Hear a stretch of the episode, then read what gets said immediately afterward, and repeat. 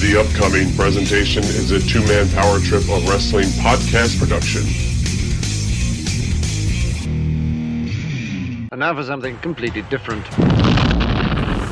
Hey, I was, I'm a Hall of Famer. I'm in three Halls of Fame. For the young fans, it, they don't give a damn. They just give a damn about themselves and what they're hearing now. And I got no problem with those rules. I know the rules going in. I'm happy to play the game that way. And when Ivan came off with that uh, knee drop from the top rope and he pinned me, I thought that something happened. I couldn't hear a thing. You could have heard the pin drop in that arena. It touched me so deeply that when I went in the dressing room, I really felt depressed. I'll tell you that. I'll tell you right to his face. If, if Hogan and I, if he wanted to get in a real street fight with me, trust me, he would lose. And he knew it. You know, that's the other thing. They give you the belt, and they're like, okay, you're in charge of it. I was like, what? When you mention a guy like Harley Race, that kind of legendary status, it's obvious why people would get upset. As far as I'm concerned, Roddy Piper was not a wrestler. He wasn't even a good worker. If he had to go out and work his way to the top and not have good friends like Jim Barnett. I mean, I'm not I'm not saying he's not a good guy. He's just not a tough guy. Bro, I swear to you, I don't have an ego. Like I don't give a crap. I, that stuff is not important to me. People don't know me. They have no idea of who I am. They know of me as being a fictional character that they saw on TV people didn't understand that, you know, the guy they saw in the ring that happened to be using his real name and happened to actually be the president of the company, they really believed that that guy that they loved to hate was actually a pretty decent guy. And I think many people have the perception that I really was that character.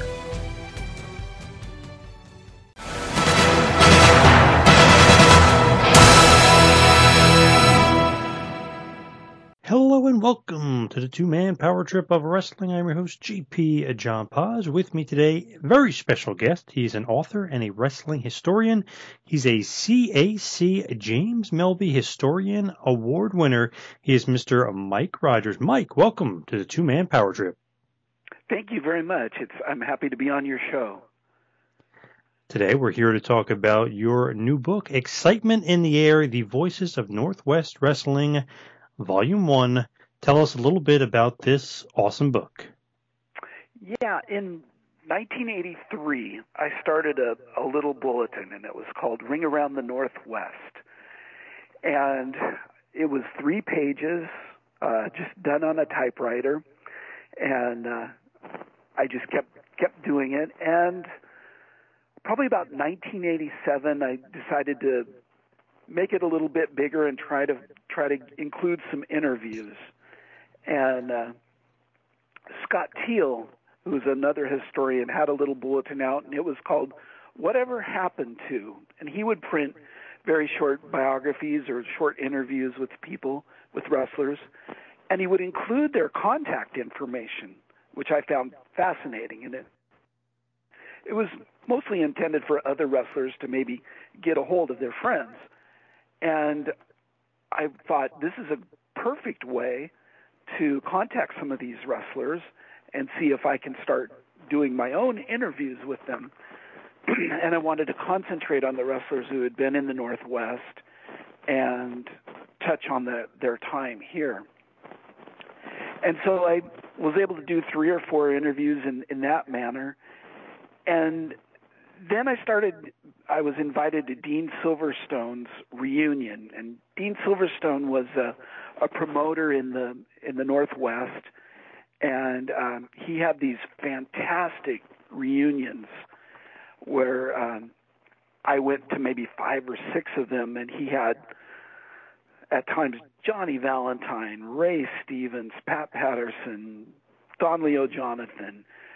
I remember the very first time I, I stepped in his house, I, you know, turned and looked one way and and I think I saw Don Leo Jonathan and Dean Higuchi and turned the other way and there was Ivan Koloff and and Pat Patterson and it was just like I was just, you know, in in heaven here where all all these idols and everything. There was there was probably a hundred wrestlers there, a, a lot of big names, but a lot of uh, local Northwest wrestlers, and uh, I just stood around and listened and listened to their stories and you know visited a little bit, but more or less just kept my mouth shut and and uh, through that I made a few more contacts and was able to eventually do do some more interviews. So this book really, I mean, like you said, I mean, it's it's from a long ways to go, you know, in all these interviews and stuff. So it's basically you compiled all these interviews and you decided to put it and get it into a book.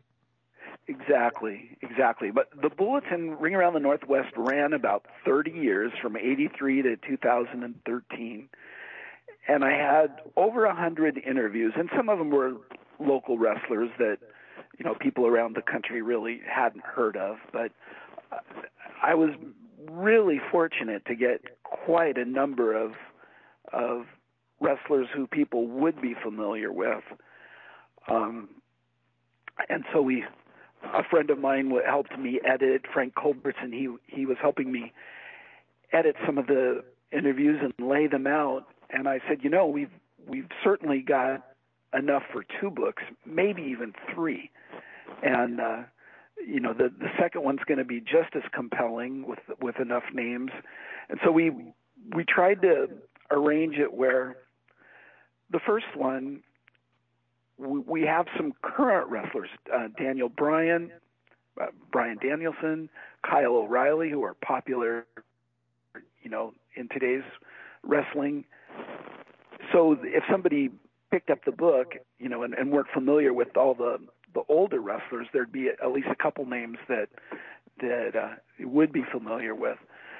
And then in that first first volume, we've got Don Leo Jonathan, Dutch Savage, Bull Ramos, Lou Thesz, uh, Tom Pritchard, who I know you're familiar with, mm-hmm.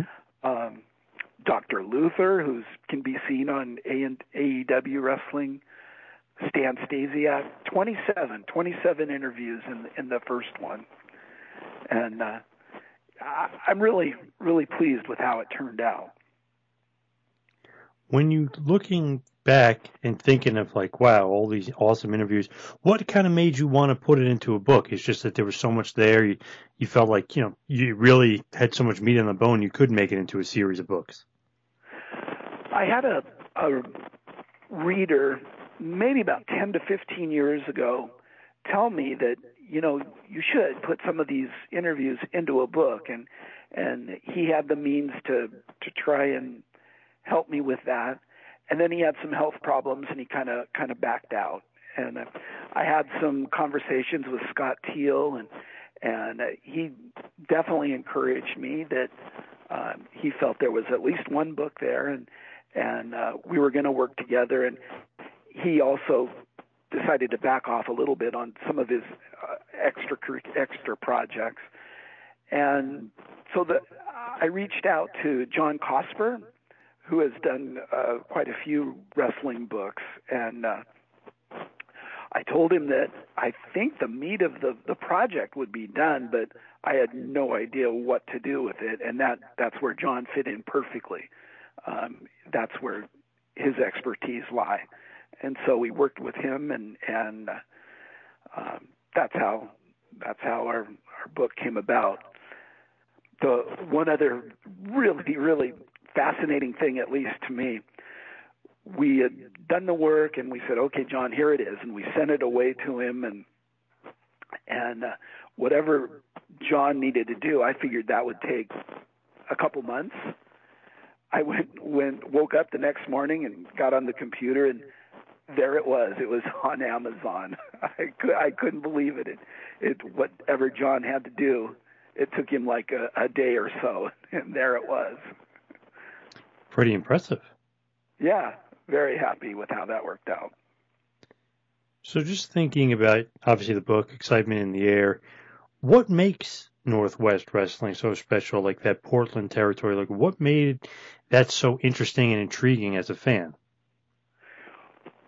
As a, Portland, I feel was a little bit unique because for a big city, Portland's really small small community, if that makes sense. It's small in the, um, for being a big city. And Portland wrestling was literally a tra- tradition in the area.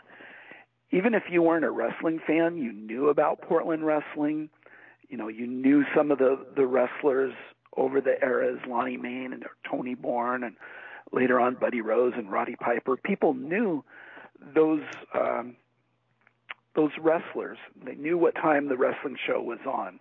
It was just a such a tradition in the area, and the the name excitement in the air.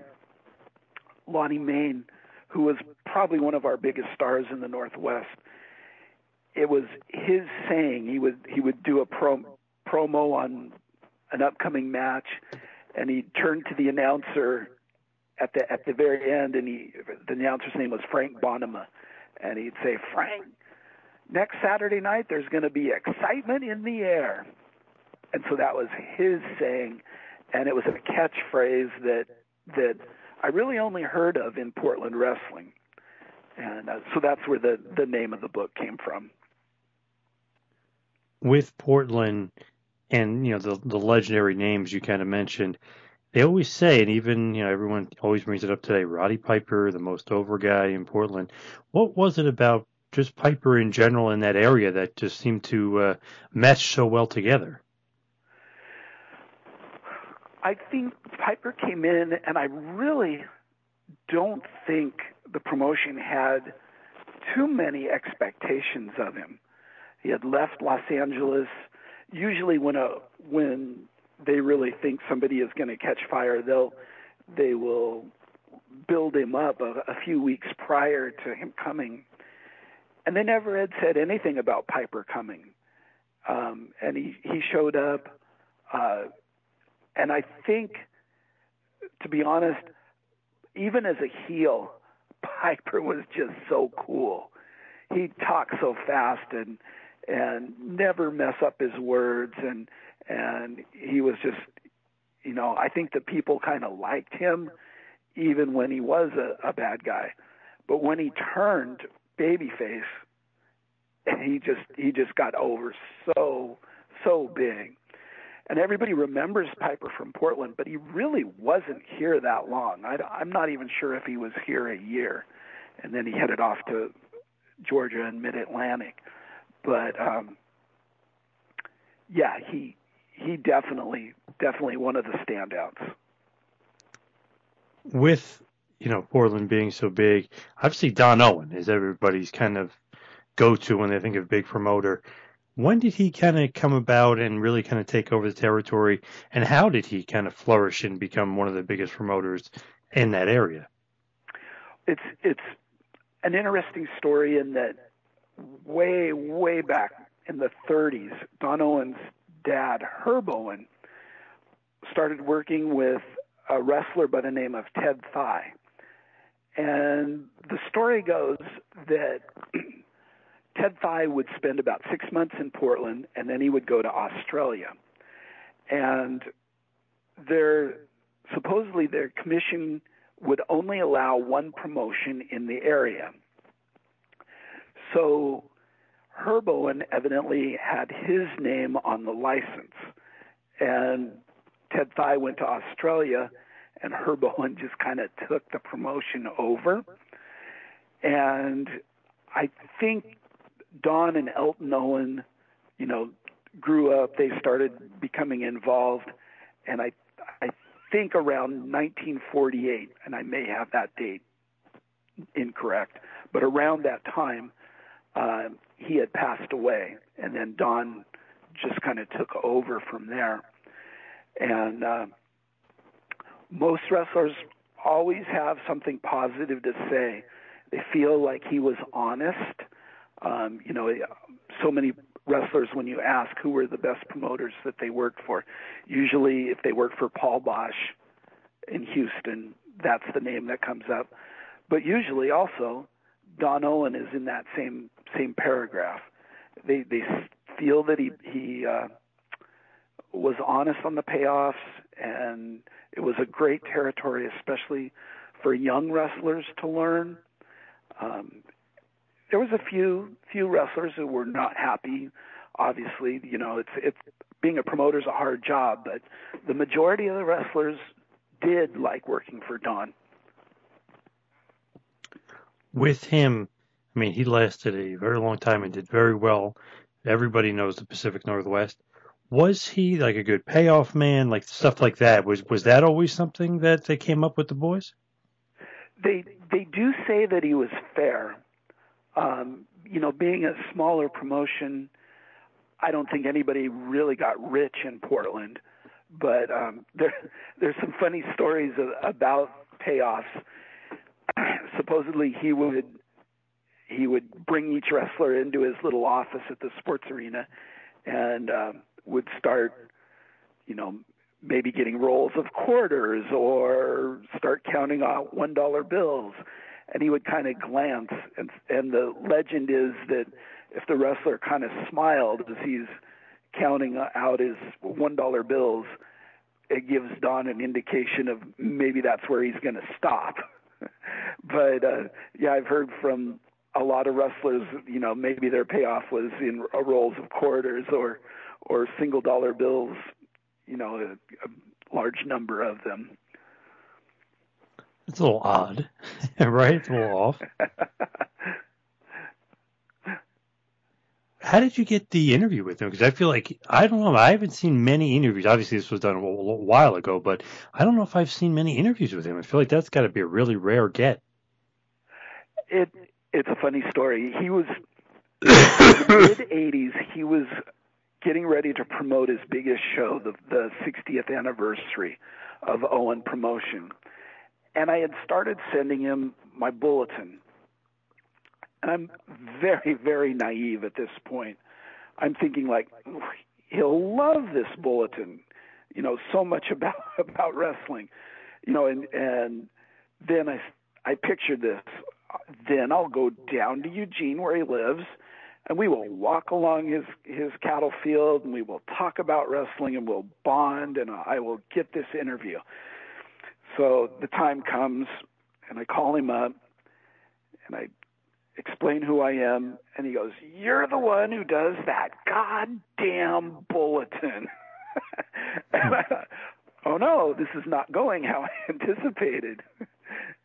But uh, he goes, okay, send me send me your questions, and uh, I did. And to his credit, uh, you know, he hand hand wrote the answers to, you know, it was very brief, but he did handwrite them out and took the time to do it and mailed it back to me. And uh, yeah, I do feel it's one of the few few uh, interviews that he ever did, and and you don't hear he you know he never did a lot of newspaper interviews or he rarely you know he would do the announcing on Portland wrestling but I don't think he felt comfortable at all being up being involved in the television broadcast at all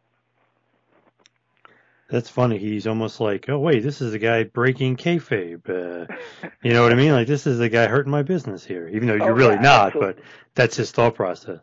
Oh, definitely, definitely. And I, at that point, I was a little too naive to even understand that. So I was very lucky, very lucky that he he went through. Did you ever kind of think like some guys are like unattainable, but you were able to somehow land them? Like Lou Thesz seems to me like maybe the most rare, you know, interview and stuff. I mean, I was just like, oh my god, wow, Lou Thesz interview. Wow, they got to check this out. This is amazing. I feel like I I did get very lucky on on quite a few. Um, there would I, I would always feel like I would prefer to do interviews over the email or or mail because I felt like I was always bothering people. But a hundred percent, a phone interview was always so much better. And uh, you know, the the phone interviews that I did were uh, Lou Thesz and Don Leo Jonathan and Dory Funk Jr. and and you know, I would make contact with them before, and they'd say, "Yeah, call call me Thursday at you know this time." So at least they knew that I was calling, and and if I had a chance, I'd send the questions prior, um, so you know they had an idea of, of what was coming. So I think having some well thought out questions and different topics, you know, that they could see were going to be interesting to talk about, I think that helped a lot too. And then also one other thing that would help with the connection, if I could ever find anything that would help, and I'll give you an example. When I called Bull Ramos, or when I made contact with Bull Ramos, my wife had played with his daughter when they were little girls. And that connection just helped so much in you know facilitating the conversation where we had something you know in common to talk about before the interview ever started. Um, yeah, that's another cool. another example of that. John Tolos, and people have told me they've never seen an interview with John Tolos, and I had a connection with him. Um, I was at Cauliflower Alley when Cauliflower Alley was still in Los Angeles, and John Tolos was walking with Kiniski, and they'd taken a walk outside, and I just kind of started following along, and there was a couple other people who were just following along, and Tolos was just ribbing Kiniski endlessly, and Kiniski. Tolos is just giggling like a little kid, and Kiniski's no selling everything so anyway, we're walking around the grounds of of the motel there, and then suddenly there's an earthquake, and John Tolos had lived in Southern California. He's go, oh, this is a big one. He goes, he goes, we're okay. And Kiniski's freaking out a little bit. I'm freaking out a little bit, and and so then later, ten years later, I said, we had that connection. I said, do you remember when the when when that earthquake at Cauliflower Alley? I was the guy that was standing right next to you. and so that was the icebreaker that helped helped facilitate the the interview. How random, right? Wow. With guys like that, like the rare interviews and stuff, do you cherish those like more than some of the other interviews, or do you treat them all kind of the same? Like, do you put them all in the in the same basket, or like to me sometimes like like I interviewed Dusty, like okay, that goes into like this. Wow, that's up there with one of my favorites. Like, do you consider some guys, you know, better than others, or, or maybe like some of the favorite category? Yeah, you have the names, and like we've talked, Don Leo Jonathan and and Tolos and Thesz. I'm excited because those are the top names in wrestling.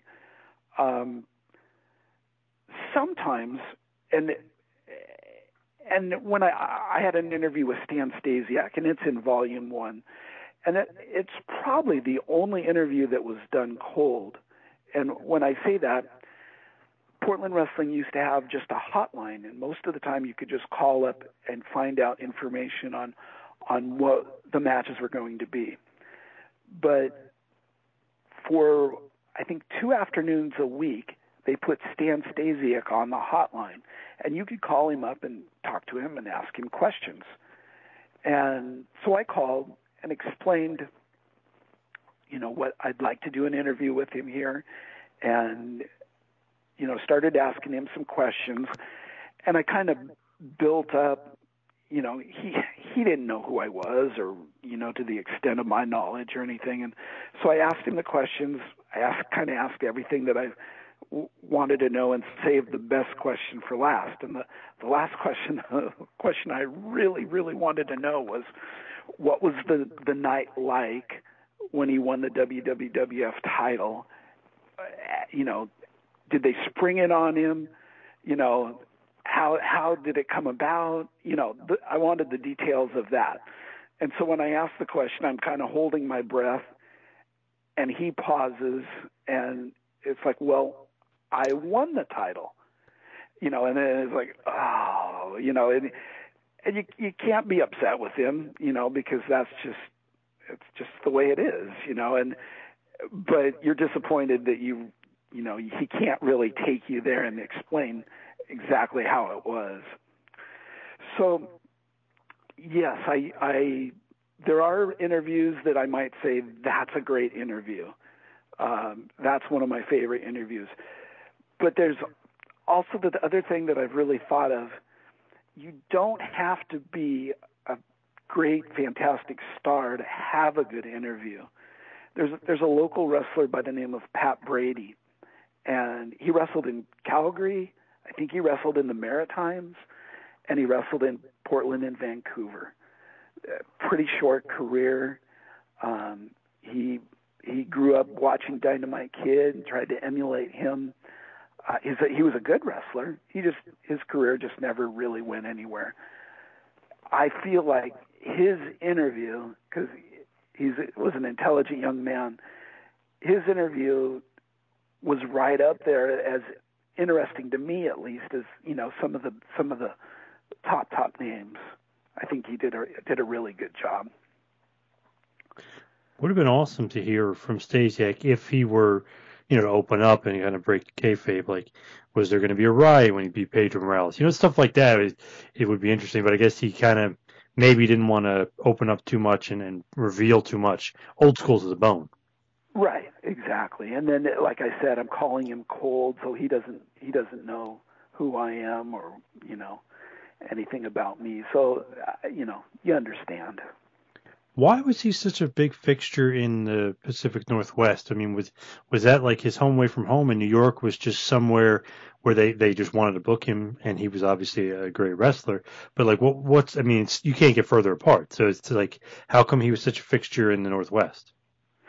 He he grew up, I believe, in in Canada, and he came to Portland. I'm going to say about 1965 and he had a heel run here and and yeah he would just keep coming back here. He came back through the late 60s early 70s and you know he, he settled here and um he had a little bit of a run even in the in the 80s and then he became a, a television announcer here for um a good deal of time. Um so yeah i think it was just a place that he he would return to and i i think he settled here when you get guys like you know kind of come in and come out, who's like a really big fixture of the territory that not never left, but you know like that was their home. Was would it be like a legendary guy like Dutch Savage, or you mentioned Bull Ramos? Like who who's the like the real deal true PNW guys? From the '60s, it's definitely Lonnie Mayne and Tony Borne. Um, Borne had had started here in the 50s. So I'm I'm 61, so my memories start about 1968, 1969, when I was eight and nine years old. So Lonnie Mayne and Tony Borne, through that time period, um, a wrestler by the name of Beauregard came in and inserted him and ended up breaking up Mayne and Borne. and and uh, I have his interview in, in volume one he he played a very interesting role because he his charisma was off the charts, and uh, he talks about coming in to help be the mouthpiece for Lonnie Mayne. Um, then as we as we get into the 70s, yeah, it's it's Dutch Savage who spent a, a large amount of time and also settled here uh, Bull Ramos came in and was the the perfect foe for Savage, and they feuded literally for years. Uh, we were fortunate enough to have Jimmy Snuka come in and be one of his first territories. Um, then, as you get later into the 70s, you had Buddy Rose and uh, and Roddy Piper. You had a lot of others, but those are the the main you know when when you start thinking about just individuals in each decade those are the ones that really stick out Mayne and Borne Savage Ramos Piper and Rose when the NWA champion comes into town like who are some of the not like the secondary guys, but the other guys that get title shots. I know probably Billy Jack Haynes, right? I know Dr. Tom Pritchard, obviously. Um, would get a bunch of title shots. Like, who are the guys just through the years getting the NWA title shots when the champion comes through the town? A lot of times it was um, Savage and Mayne, uh, Johnny Boyd, Kurt Von Steiger, uh, Stasiak. I know had had some title shots. I really noticed this though in the in the 80s when Flair was champion they started kind of putting different type a different type of a wrestler who they knew was a good worker, maybe not on top of the cards, at the very top of the cards, but they knew that they would have a great match. So I saw I saw Tom Pritchard wrestle Flair in uh, a very small town, Molalla, Oregon, and uh, you knew that they would have a good match. Now, Tom at that time was a he was in a tag team with Brett Sawyer, and uh, not not singles at all, not on the top of the cards as far as singles, but you knew that he was a good worker and he'd have a good match. Um, uh, Terry Gibbs, who you know is kind of a forgotten person, I know he got a chance at, at Flair. Um, Chris Adams, who was a, a very good wrestler, but again, he wasn't on the top of the cards. But they knew those type of wrestlers would have a great great match with Flair. Kind of a young young wrestler was ready to go and, and last that 45 minutes or however long Flair was going to go. When the NWA champ, how like how often would they come into the territory? Every few months, or maybe not even as much as that? Maybe two to three times a year. That's that was pretty standard, two to three times a year. I was just just thinking of uh, kind of looking. Besides these interviews, I'm thinking of also writing a history of, of a Portland book, and I've been starting starting looking at that. And I was looking at a card in 1974 when Jack Brisco had come, and Jack Brisco came for two nights. He wrestled in Portland. I think he wrestled Snuka, and the next night uh, was his last night in the territory, and it was in a town called Medford, a mid-sized Oregon town. And he wrestled Rasputin, who had wrestled in other parts of the, uh, the country as Black Angus. But what was really interesting about that card, it was the last night of Brisco's tour, but Andre's was Andre the Giant was starting his week-long tour, and they were overlapping in this small, small town. So um, Andre was in a tag match teaming with Snuka, and then Jack Brisco was defending the NWA title against Rasputin, which makes that card, you know, one of the most unique cards ever in the history of Oregon. Stacked and loaded too. That's crazy. Is there yeah. a lot of footage of like say that match and like? Cause it seems like there's not as much footage as there could be out there of PNW. No, um, that would have been in '74. So I don't think there was a, a. That was way before I was doing my bulletin, but there was a bulletin, and it came out of Medford. So I I've seen pictures of that match.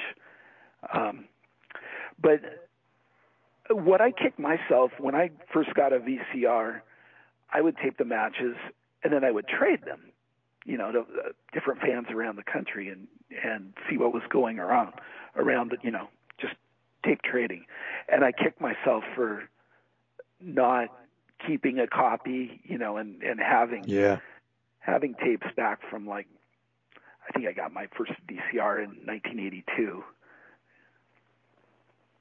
Damn, I always do that too. Like regret stuff. Either you sold it or you got rid of it, and you want it back. And then if you somehow get it back, it's double or triple the price, or you can never get it back because it's so rare.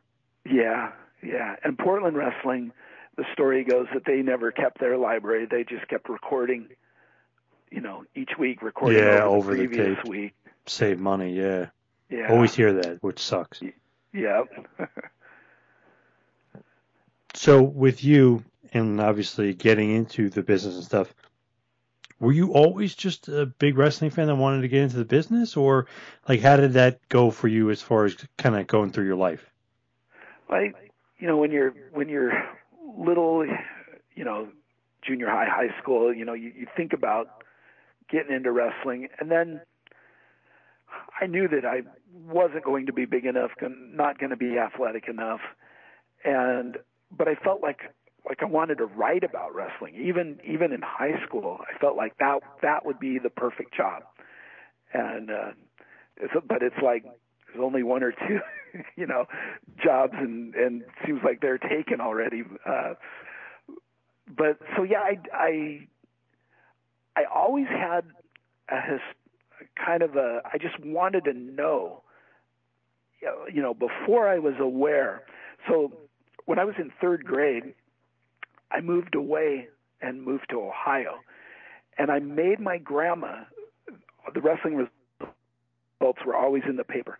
I made my grandma save the entire year of sports sections so that when I returned the following summer, I could, you know, find out what happened in Portland wrestling over the year that I was gone. When I, when I was in college, I went into the library and started looking through microfilm of old newspapers and then spending hours and hours in there writing down you know the results of the matches years and years uh, prior. I, I, like I went into the 40s, you know, and just tried to record and document those results.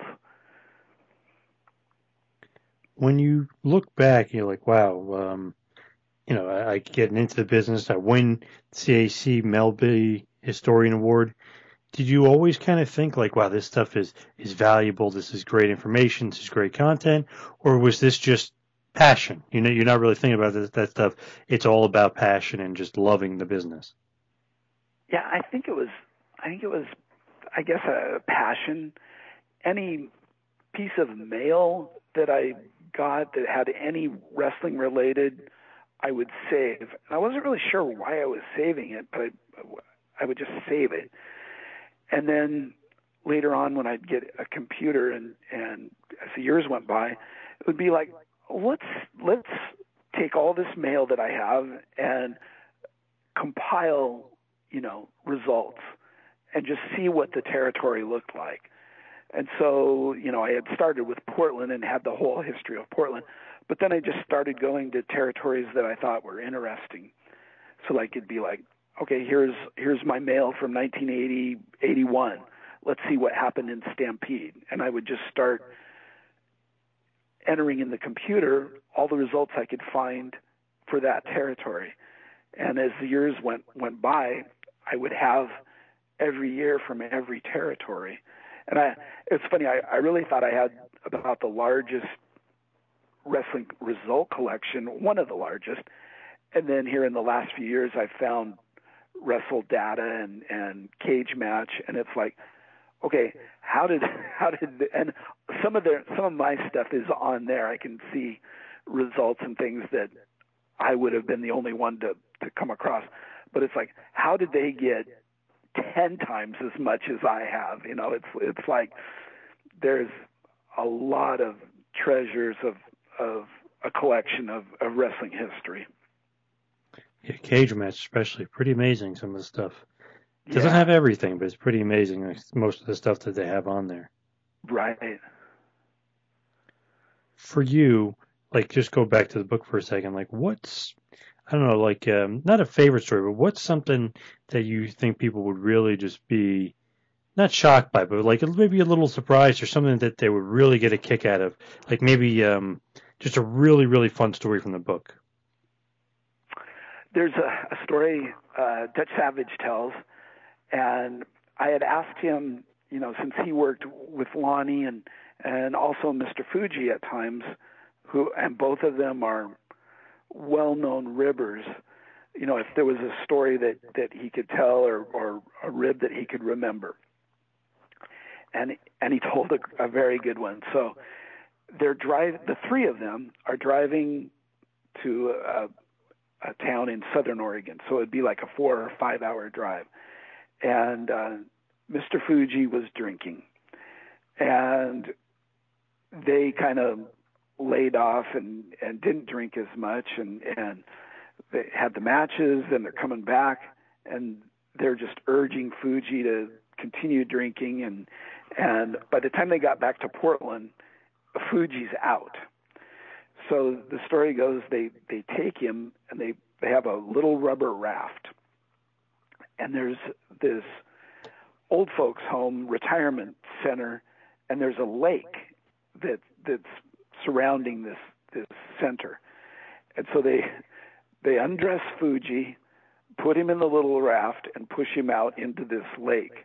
And so it, and then they then they wait. They get in their car in the parking lot and, and they wait.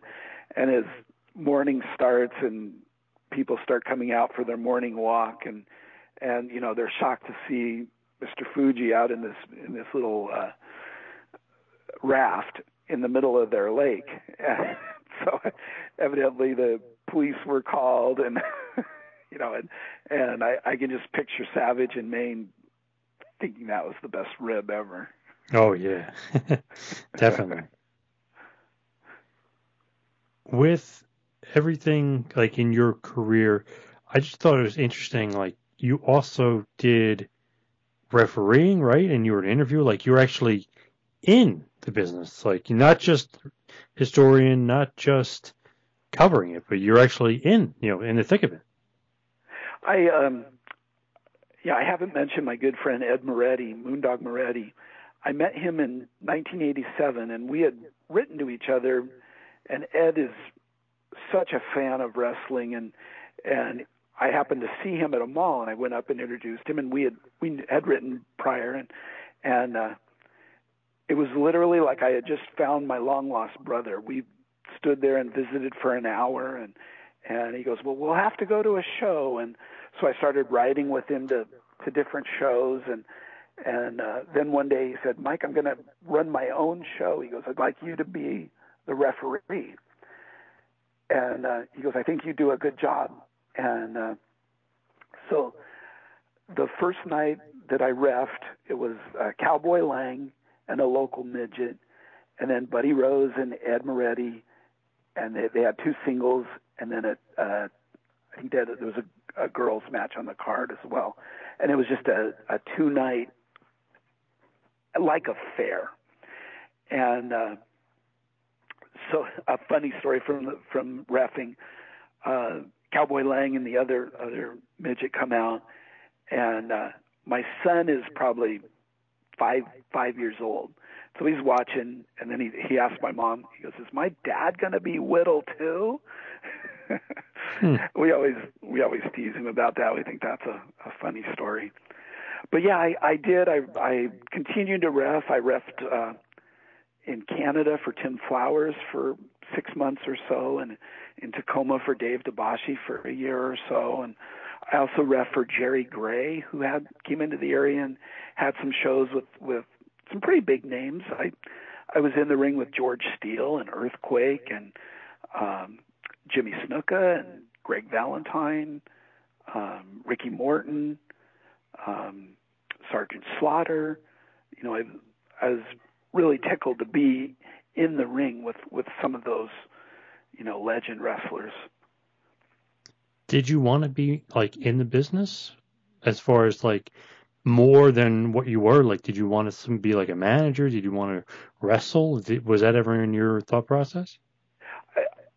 In Tacoma, I knew I was not going to be good at wrestling, but in Tacoma, one time at this small small show, they were going to have a. I was the ref, and and they were going to have a battle royal. And uh, driving up, I I said to Ed, I said, I think I'd like to be in the battle royal in the battle royal, not ref it in the battle royal. And he he kind of laughs and he goes, "You think so?" I go, "Yeah." I, I don't think that I want to go get thrown over the top rope, but I could be pinned.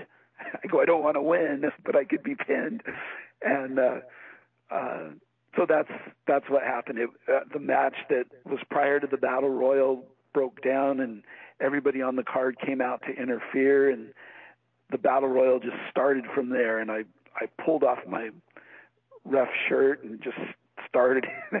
and Ed loves to tell this story.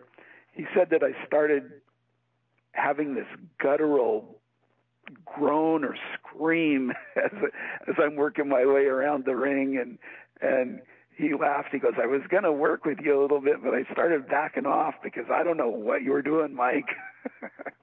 he tells the story so well. I love that. But yeah, I knew that it was just that one time.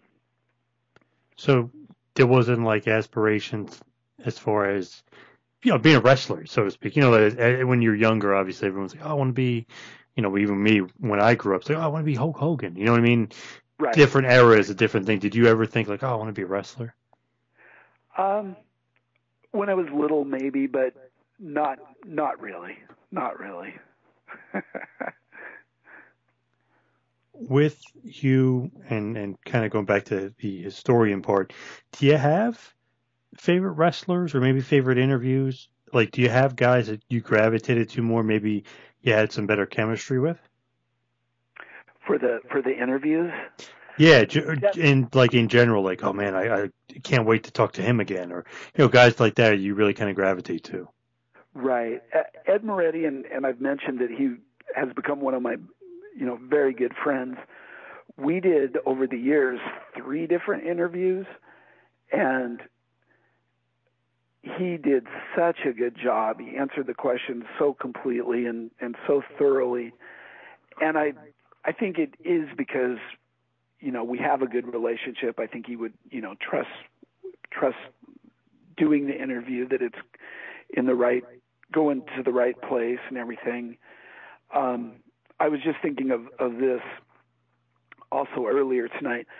Um, I when I interviewed Bull Ramos, I had set aside two hours, and after about two hours, I had an appointment at the veterinarian to take my dog in, and we're visiting, and the interview is going great. He, he's he is really enjoying himself, and it, we'd come almost to the to the conclusion. And he goes, "What what else? What what else can we talk about?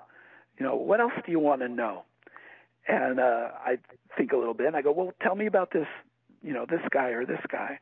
And uh, finally, it got it got to the point where I really had to go, and I and you know that I hung up and I go, I'm to have to call him again just to visit.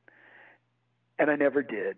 And now, you know, as, as I'm getting older and I, I'm thinking like, oh, I'd like to know about this, you know, and way back in, in history. And it's like, okay, J. Michael Kenyon's not around anymore. Dean Silverstone's not around anymore. You know, th- those people that I would go and ask just aren't around anymore. And it's like, oh, I want to want to try and do a good job of preserving wrestlers' stories and reserve, you know, preserving their their story. There, one other interesting thing I I was thinking about this very very unique match. It was between Matt Borne and and Rip Oliver, and it was 1981. And what was so unique about it, it was a set up to be a regular cage match, and then they had said set up a secondary cage that would have been on the floor. And then I think it was Matt Borne's idea. He was going to bring in Doberman pinschers, put them between the cages, and that would prevent anybody from leaving the cage or any other wrestler from trying to interfere from outside. And then it didn't go as they had envisioned because the Dobermans were very shy. The the crowd, you know, startled them, and then the bumps from the match uh, scared them, and they're in the corners, you know, and just kind of hiding and shivering down. And and I remember that Buddy Rose tried to save the match. He wasn't in the match, but he, he tried to interfere, and he he'd he'd climb up and go in between the spaces where the dogs were, and he'd he'd try try to get them to chase him, try to get them to perk up a little bit, and he, try to try to um, save the match. And I was thinking about that, and it's like, oh gosh, you know, let me let me see who I can reach out to if they have any memories of that match. And I go, oh my gosh, it seems like yesterday, but no, it's been 40 years now. And I look at the card, and there's like two guys left that are alive from that card. And it, it kind of hits you.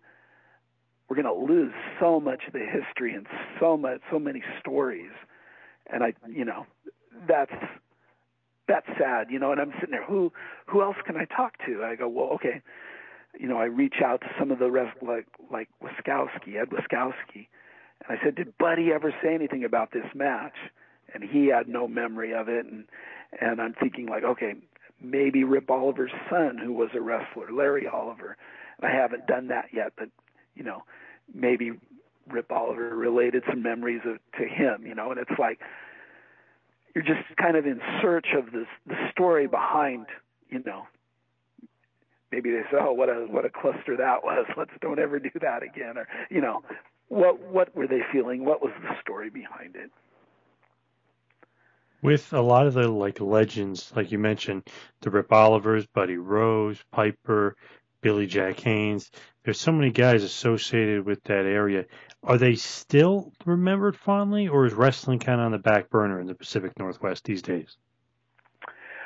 I had mentioned earlier that it was such a tradition that, you know, in kind of trying to promote my book and stuff, I'd go on like different face Facebook sites that aren't wrestling related at all. They're just like memories of Portland, you know, and and uh, you you start start right there and say, hey, I've, if you remember Portland wrestling, here's a here's a book out that's now that's now out, and then you'd have like seventy or eighty people start commenting, you know, and and I'm thrilled that it, that it brought up that much that many comments and everything, and it's like that's that's more comments than I would get on the you know a, a Portland wrestling Facebook, you know, devoted to wrestling and it's like that's there are so many memories of of Portland wrestling in the Portland community, even even now, even if that it's the essence of Portland wrestling's been gone 25 to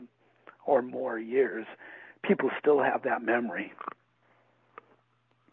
So as we hit the wind down, we head towards the finish here. Who are some of your just favorite wrestlers, just as a fan? Like, who are your favorites looking back, and even maybe if there's some current guys, but who are your favorites? Um, I can remember seeing Bobby Shane when I was nine years old, and uh, he became one of my favorites. And I, I, I can remember him having a headlock on another wrestler, and it was just, you know, today today the move that I'm going to describe would be would be nothing, but he had a headlock on a wrestler, and the wrestler was trying to work him off and Bobby Shane stepped up, climbed up each turnbuckle while still holding the, the headlock, spun around, and came down and was able to get the pin. And I had just never seen anything like that before. And so Bobby Shane was a was a baby face in our territory in '69, and and good looking guy, and and he became one of my favorites. Um, Lonnie Mayne was always one of my favorites. I was fortunate enough to see Dynamite Kid in his prime here uh, before he went to WWF, and and his cutting edge and and uh, such a good wrestler, such a good wrestler. Um, I always love what you know. I've mentioned Ed's a good friend. Uh, you know, when I'd go and see Ed, and especially if he knew I was in the crowd, Ed would make it a point to try to do something to make me laugh. So he, he'd he'd say something like, like tonight we're doing Jimmy Snuka spots, and he'd he'd start doing the Jimmy Snuka dance, you know, and and uh, one time he's wrestling and the the turnbuckle comes off, and the the the hook, the actual hook, and uh, so that's laying in the ring, and Ed's still wrestling, and he looks out at me, and we we make eye contact and I did the natural natural thing anybody would do. I put my my finger in my mouth and like you've got to use that and you've got to hook him with it. he starts laughing and you know he reaches out and and uh does it. He puts the turnbuckle in the other wrestler's mouth and and it's you know Ed always we always had a a good time but it was it was funny he he it was kind of his goal to you know in, in a some way interact. I love that you know you got so close to a lot of these guys. It just shows you you know they kind of appreciate the historians that are out there. They i think so. The the very first time i ever went to dean silverstone's i brought with you know all those results that i had had researched. And so we brought him out at the reunion, and it's like, I wrestled in '61. Do you have anything from '61? I, you know, be like, here, here's the year of '61, and they'd go through it, you know, and it would it would bring back memories, and and uh, I think it is how you know how I got over with some of them, you know, and and uh, some I I just never asked to do interviews, and I kind of kicked myself, but it was like now we're friendly, you know, and and most of them still came from that kayfabe area area era, and I remember one time I had gotten pretty close, pretty friendly with Tito Montez, who was a kind of a journeyman wrestler, and we're visiting at, at Silverstone's reunion, and I, I said, you know, I really didn't think too much of it. I said, Tito, we're going to have to do an interview, and he doesn't say anything, and it, and it hits me, you know, okay, you know, there's still that line there, you know, and and inadvertently I had crossed it just a little bit.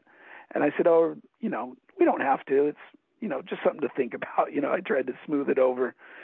You know, and I I got to be pretty good friends with Dean Higuchi. He would write me letters and correspond with me and you know I I would be sending him the bulletin and he would he would send me these wonderful handwritten letters you know and I I had had not asked him for an interview and then in the last few years, I realized that I hadn't heard from him, and I I wrote him a letter, and I I kicked myself for not writing it earlier. It was it was probably a week before he passed away, and it's it it's just uh, you know it's just like all these wrestlers that were your were your heroes, and you had you were fortunate enough to meet, you know, and and now time's just moving too fast. That that's for sure everybody has a story to tell, you know, their story. And I think that's why uh, there's a lot of wrestlers in here that people are familiar with, but they don't know the story. And this gives, you know, wrestling fans a chance to learn learn about new, you know, people that maybe they've heard about but don't know too much about. Um, Daniel Bryan, Bryan Danielson, his interview is early in his career. It, it's fascinating. He said, "I think I'm I'm going to start uh, college. I'm going to I'm going to go uh, study literature at this community college, and you know I don't know if if there's much more of a career for me in wrestling. I find, you know I find that fascinating. You know, Kyle O'Reilly. Um, Kyle O'Reilly has diabetes, and he talks a little bit about that you know, and that's something that that you wouldn't know, you know, just just from watching him on TV. Um, yeah, I, I, you know, just little things that you find out that becomes part of their story is is what I really think is is interesting. That's that's what I like to read about. You know, when I'm, you know, all the different wrestlers who are, who are writing their books, their own books. You know, it's it's interesting to find out what their pathway was. Yeah, I you know we we talked about we want to front load it and make the first one fantastic. You know, put all the best names in, and then it's like okay, well let's balance it out a little bit and kind of put the guys in from the different eras and and here's who we have tentatively lined out for for the second one. There's John Tolos, Mad Dog Vachon, Ivan Koloff, Billy White Wolf, Rick Martel, Bobby Jaggers, Bad News Allen, Siegfried Stanke, Norman Charles of the Royal Kangaroos, Christopher Daniels, who is a current star, uh, Davey Richards, who's more of a current star, uh, Dory Funk Jr., um, Buddy Wayne, who is a pretty much has always been a, a local Northwest wrestler, and unfortunately, Buddy Wayne passed away much, much too early a few years ago. But his son is just about ready to break out nationally, and he, he's only 17, and he's traveling about every every weekend around the country, you know, and and uh, his, name's Nick Wayne, and uh, so we've got two different interviews with Buddy Wayne, and hopefully we'll get something from Nick Wayne as well put in there. But if you like Volume One, I think Volume Two is going to be going to be just as good.